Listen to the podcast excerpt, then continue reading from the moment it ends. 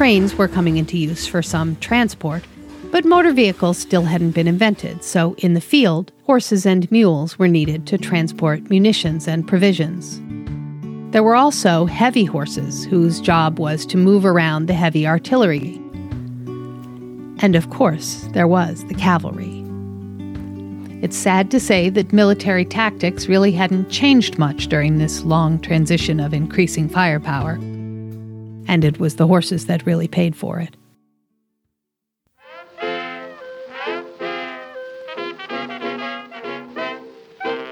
I'm Abby Nemec, and this is A Time for Horses.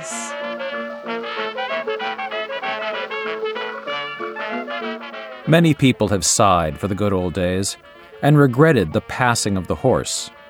But today, when only those who like horses own them, it is a far better time for horses. C.W. Anderson.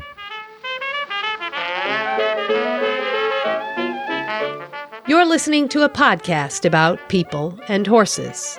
Each episode, I take a look at a true story that connects somehow to horses, horse people, or the horse business.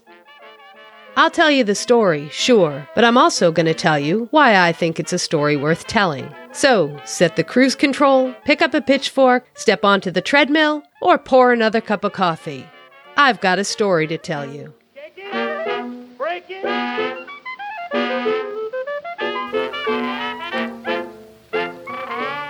We're working on a little three part series of stories for you about one of the most enduring ways in which the human horse relationship has been maintained over the thousands of years that we have been together the horse at war.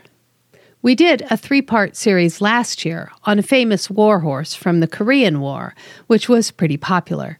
If you like this story, I'm sure you'll like that one as well. You can check it out starting at the beginning by going to a timeforhorses.com forward slash flame of the morning.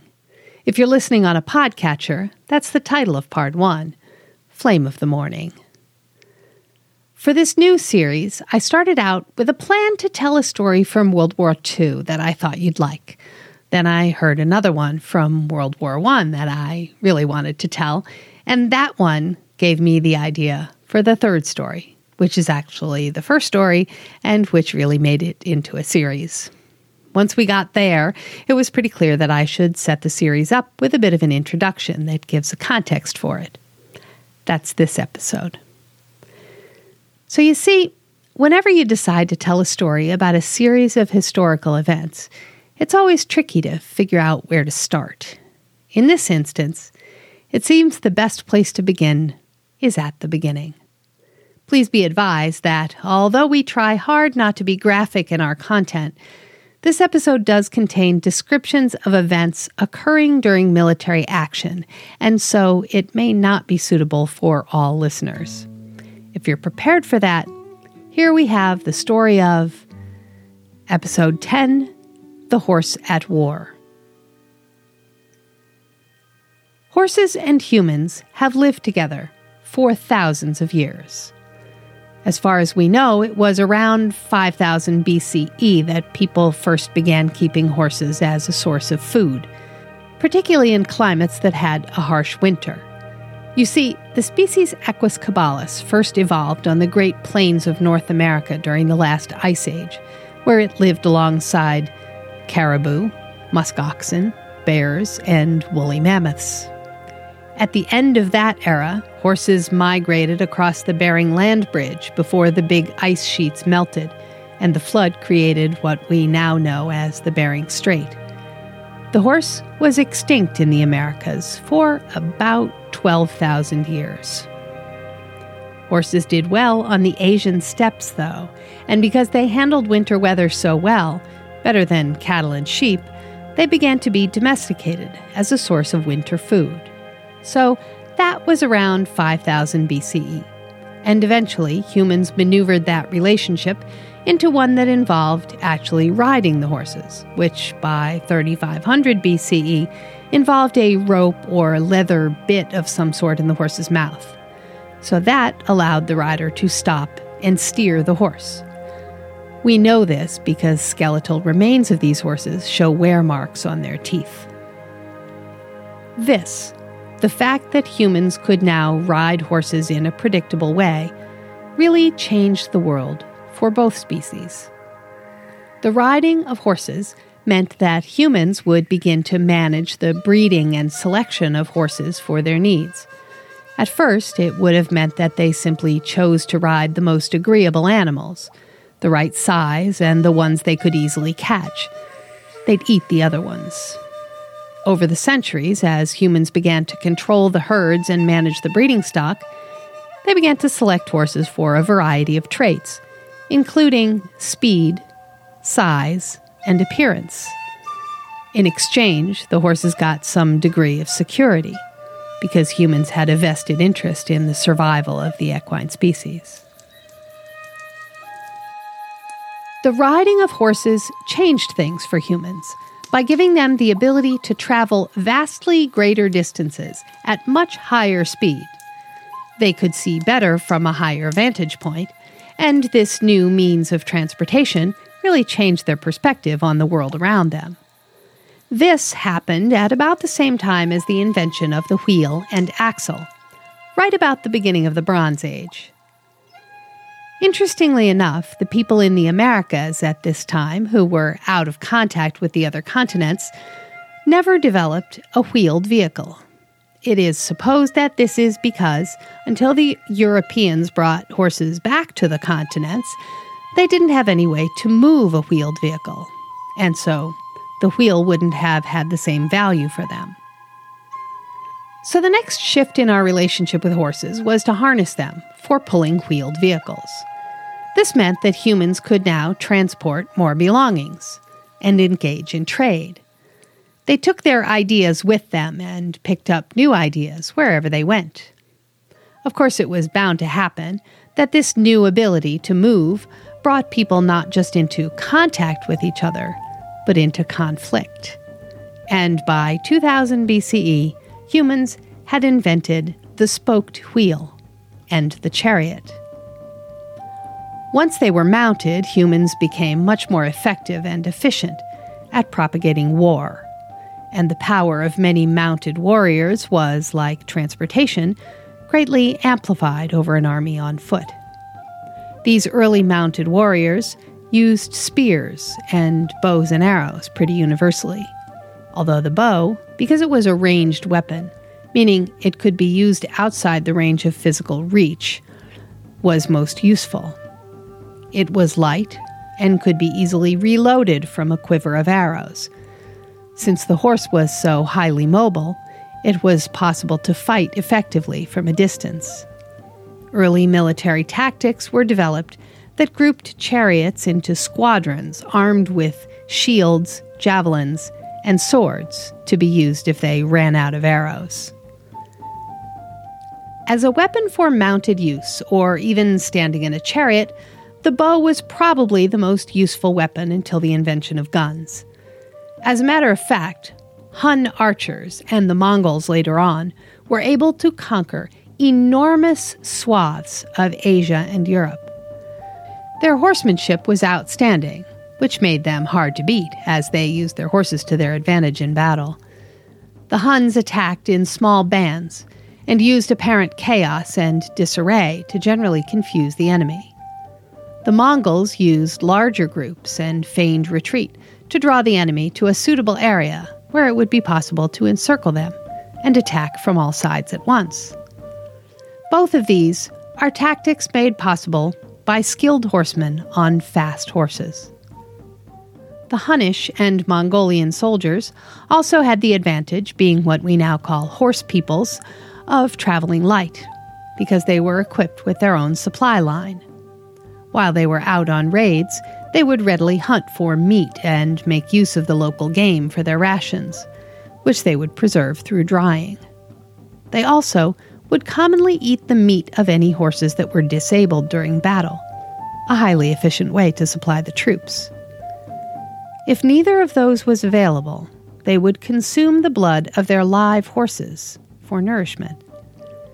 As long as the horse had plenty of food, it would replenish its supply of blood while they traveled, which was very efficient. Each soldier had his own cavy, four to six horses, allowing both the Huns and the Mongols to travel tremendous distances and arrive ready to fight. Now, of course, it takes quite a bit of skill, tactical training, and many skilled fighters to make a difference using a bow and arrow. And it's most effective at a distance and in open country. An archer has a very different task in a forest or farmland than on a plain. During the Iron Age and into the Middle Ages, various civilizations settled into farming communities. They also developed their own favorite types of swords, axes, and spears for use in close combat, on rough terrain or in dense vegetation, as well as armor and chainmail to defend against them. Of course, this sort of equipment comes at the cost of being heavy, and so the next development in military use of horses was to breed selectively for size. This occurred first in the Near East with the development of the Nisaean horse, a strong, muscular horse that could carry the heavy cataphract, the horse enclosed with scale mail and the warrior in chainmail. This was the first true heavy cavalry developed as shock troops for hard impact and mounted fighting at close quarters. In some cases, heavy cavalry would charge the enemy, carrying lances in formation and attacking at high speed. They would need to advance slowly until they were just outside the reach of the enemy's ranged weapons, and then charge as fast as possible to reach the line at speed with the maximum impact. The lance would pierce one or two of the opponents and then be left behind. The knight would carry on forward with another weapon that he carried, like a sword or an axe. Often, this fighting would be on foot, as a sort of combination of cavalry and heavy mounted infantry. The horses would be sent safely to the rear. Horses were, after all, expensive. Again, various traditions arose around the use of heavy cavalry, and some would carry ranged weapons such as javelins or bows, while some would carry spears or pikes. Defense against the charge was made by infantry with pikes. Since those targeted the horses, they induced the knights to dismount and fight hand to hand. Later on in the Middle Ages, more powerful longbows and crossbows came into use. Used offensively, this really made both the light and heavy cavalry very useful. But in terms of defense, once the enemy's weapons could reliably pierce armor, this particular form of heavy cavalry gradually became obsolete. First, it was single shot pistols carried by the cavalry, first available in the 16th century. Then, it was long flintlock rifles about a hundred years later. These were all muzzle loaded guns, meaning to fire it, you load the gunpowder through the muzzle and put in the projectile afterward in order to fire a ball or a canister of smaller shot.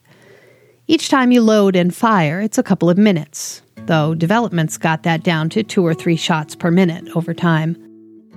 By the middle of the 1800s, that problem went away with the development of cartridge ammunition. This transition fell between the Crimean War, the last war to be fought with only muzzle loaded guns, and the Civil War, during which President Lincoln ordered 100,000 repeating carbines for the Union Army. By this time, the equine military role had changed. Infantry was still important, of course, as it always has been, and hand to hand they are very effective, but they couldn't do it alone. Trains were coming into use for some transport, but motor vehicles still hadn't been invented, so in the field, horses and mules were needed to transport munitions and provisions. There were also heavy horses whose job was to move around the heavy artillery. And of course, there was the cavalry. It's sad to say that military tactics really hadn't changed much during this long transition of increasing firepower, and it was the horses that really paid for it. Our next few stories will unwrap this a little bit for you. First will be a story from the Crimean War, which brought us the battle at Balaclava. You've probably heard this story in Alfred Lord Tennyson's ballad, The Charge of the Light Brigade. I had, but then I started looking into it, and I read a couple of books, and man, it's a story. You won't be surprised to know that the various sources on the subject don't all agree about what happened. And I found a great book that makes a historical detective story out of it, providing a solid rationale for some answers. Balaclava is often thought to have been the story of the tragic loss of men's lives, and it was. But the part of the story that you haven't heard is about the loss of horses. Historian Terry Brighton writes in his book Hell Riders, that in the charge of the Light Brigade, less than one in six men were actually killed. Of the horses that began the charge, more than half did not see the end of the day. The winter that followed, compounded by the incompetence of the army in supplying food and shelter for the men or the horses, killed hundreds more. They learned what the Huns and the Mongols had already known you have to keep everyone fed to have a functional army, especially the horses. I also have for you a great story about another charge, this one from the Great War. That is considered to be the last great cavalry charge, and it wasn't even made by a cavalry unit. The Battle of Beersheba took place in 1917 and featured the 4th Australian Light Horse Unit in a clever and daring assault. This story isn't nearly as well known, but it is definitely worth telling. Finally, the third story in this series will be another one that you may have heard of. In fact, you may have seen one of the movies about it or read one of the books. This story is about a group of priceless horses that were stolen from Austria by the Nazis during World War II and held captive in Czechoslovakia. A courageous dispatch of U.S. military personnel was sent by General George S. Patton to retrieve the horses in the first days after the end of the war. It was this time period, the hundred years between 1850 and 1950, that changed the world for domesticated horses, donkeys, and mules. In general, whatever we would wish for today's equines, their current state of existence is vastly improved. It was a hellacious time for them as the humans' first and foremost weapon of war. And they paid for the human desire for territorial reach with their lives. The Gatling gun appeared in 1862, and by the start of the Franco German War in 1870, breech loaded guns were in regular use. By the end of the 19th century, in 1893, the semi automatic handgun with a clip of ammunition in the grip was on the market. It would be 21 years before the start of the Great War, which finally made apparent that military technology had outrun the horse.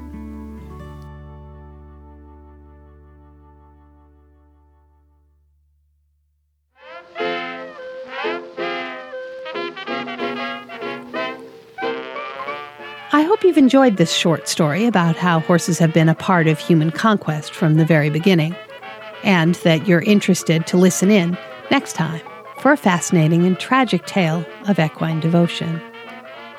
If you're listening to our show on the web, you already know that our website is atimeforhorses.com. And if you're not, you'll find the notes for this episode at atimeforhorses.com forward slash the horse at war. This episode of A Time for Horses was prepared, presented, and edited by me, Abby Nemec, with sound design by Carolyn Rudder who also produces the Dr. Audio Adventures audio drama at draudioadventures.com. Our music and sound effects are shared through the generosity of their creators. In this episode, you've heard Last Slice of Pecan Pie and Branches by the generous Josh Woodward, as well as Ice Age Flute by Eric Sampson, also known as Eric the Flute Maker. There's a brief note from Eric about the Ice Age flute that he makes in comparison to the original artifact on which it's based. He says, quote, The original Ice Age flute would have been extremely high pitched. That cave in Germany, deeper into it from where the flute was found, had nice acoustics. My inspired Ice Age flute is wider with a better flute material, bamboo versus bone. So mine is deeper and richer. I figure the original would have morphed into a deeper flute, which from Germany I think came the recorder once lathes came about. There was no bamboo in Europe naturally growing. End quote. You've also heard Horse Riders by Derek and Brandon Fiechter. If you like these pieces or are interested in one of Eric's flutes, pop over to our show notes page at a forward slash the horse at war, and you'll find links to places you can find them. Our title track, as always, is Shake It and Break It by Lanin's Southern Serenaders, an antique phonograph recording in the public domain. The show notes for this episode were written by Brian Hotaling, and of course, our visual design is all done by Ricky Bloxam from rbloxam.com. We have a few new comments from out in the wild world to share with you. We got a review from Santana321 in the United States who said, I found this podcast when searching podcasts about horses. I love horses, and this podcast has made my time walking the dog or driving my car to work a delight. This is a very well done podcast, and I will tell all my horse and non horse people about this podcast. This is great. I love hearing what you're doing while you're listening. Santana321, I listen to my favorite shows in the car as well, and when I'm in the barn with the horses. I'm glad to hear we help in making that time enjoyable for you. We also got a lovely email from the website sent in by Sarah Jones, who said, I discovered your podcast as a recommendation on my podcast player and absolutely love it. I love the details that you give to help non horse people understand how we do things, like measure hands, and the great background information you've given on the breeds. Well done. Thanks for the support, Sarah. If you too would like to reach out in a super quick and easy way, do what Sarah did and hop on over there to our website where you can use the handy dandy little contact form we have posted. Share a little love and then click, and it's flying on its way to our inbox. Finally, our friend Paragon Warrior from Australia left us a review saying, This thoughtful podcast and Abby's lovely, soothing voice are just the ticket, whatever I'm doing any time of the day. Informative, involving, and never indelicate. She tells my favorite kind of true stories. I'm glad our stories are something you enjoy spending time with as well, Paragon Warrior. I try hard to stay on the never indelicate side, so that is feedback I'm glad to hear. And thank you for listening. In the meantime, we'd love to hear your reaction to our show. If you like what you're hearing, please be sure to do the three R's rate, review, and recommend the show pop into your podcatcher and drop us a five star rating. And while you're there, leave a review that tells us where you like to listen to A Time for Horses. If you do, I'll read it on our next episode. And finally, you know the thing that makes a good podcast great? More listeners. So go ahead and tell someone the old fashioned way that you are enjoying our show. That is how we continue to grow, you know. If you're new to the concept of listening to a podcast, I'm really glad to hear it. You know, you can subscribe to the show for free and never miss an episode. Just go to a timeforhorses.com forward slash subscribe for links to the various places where you can find us. And thanks for giving me your ear space. I'll see you next time.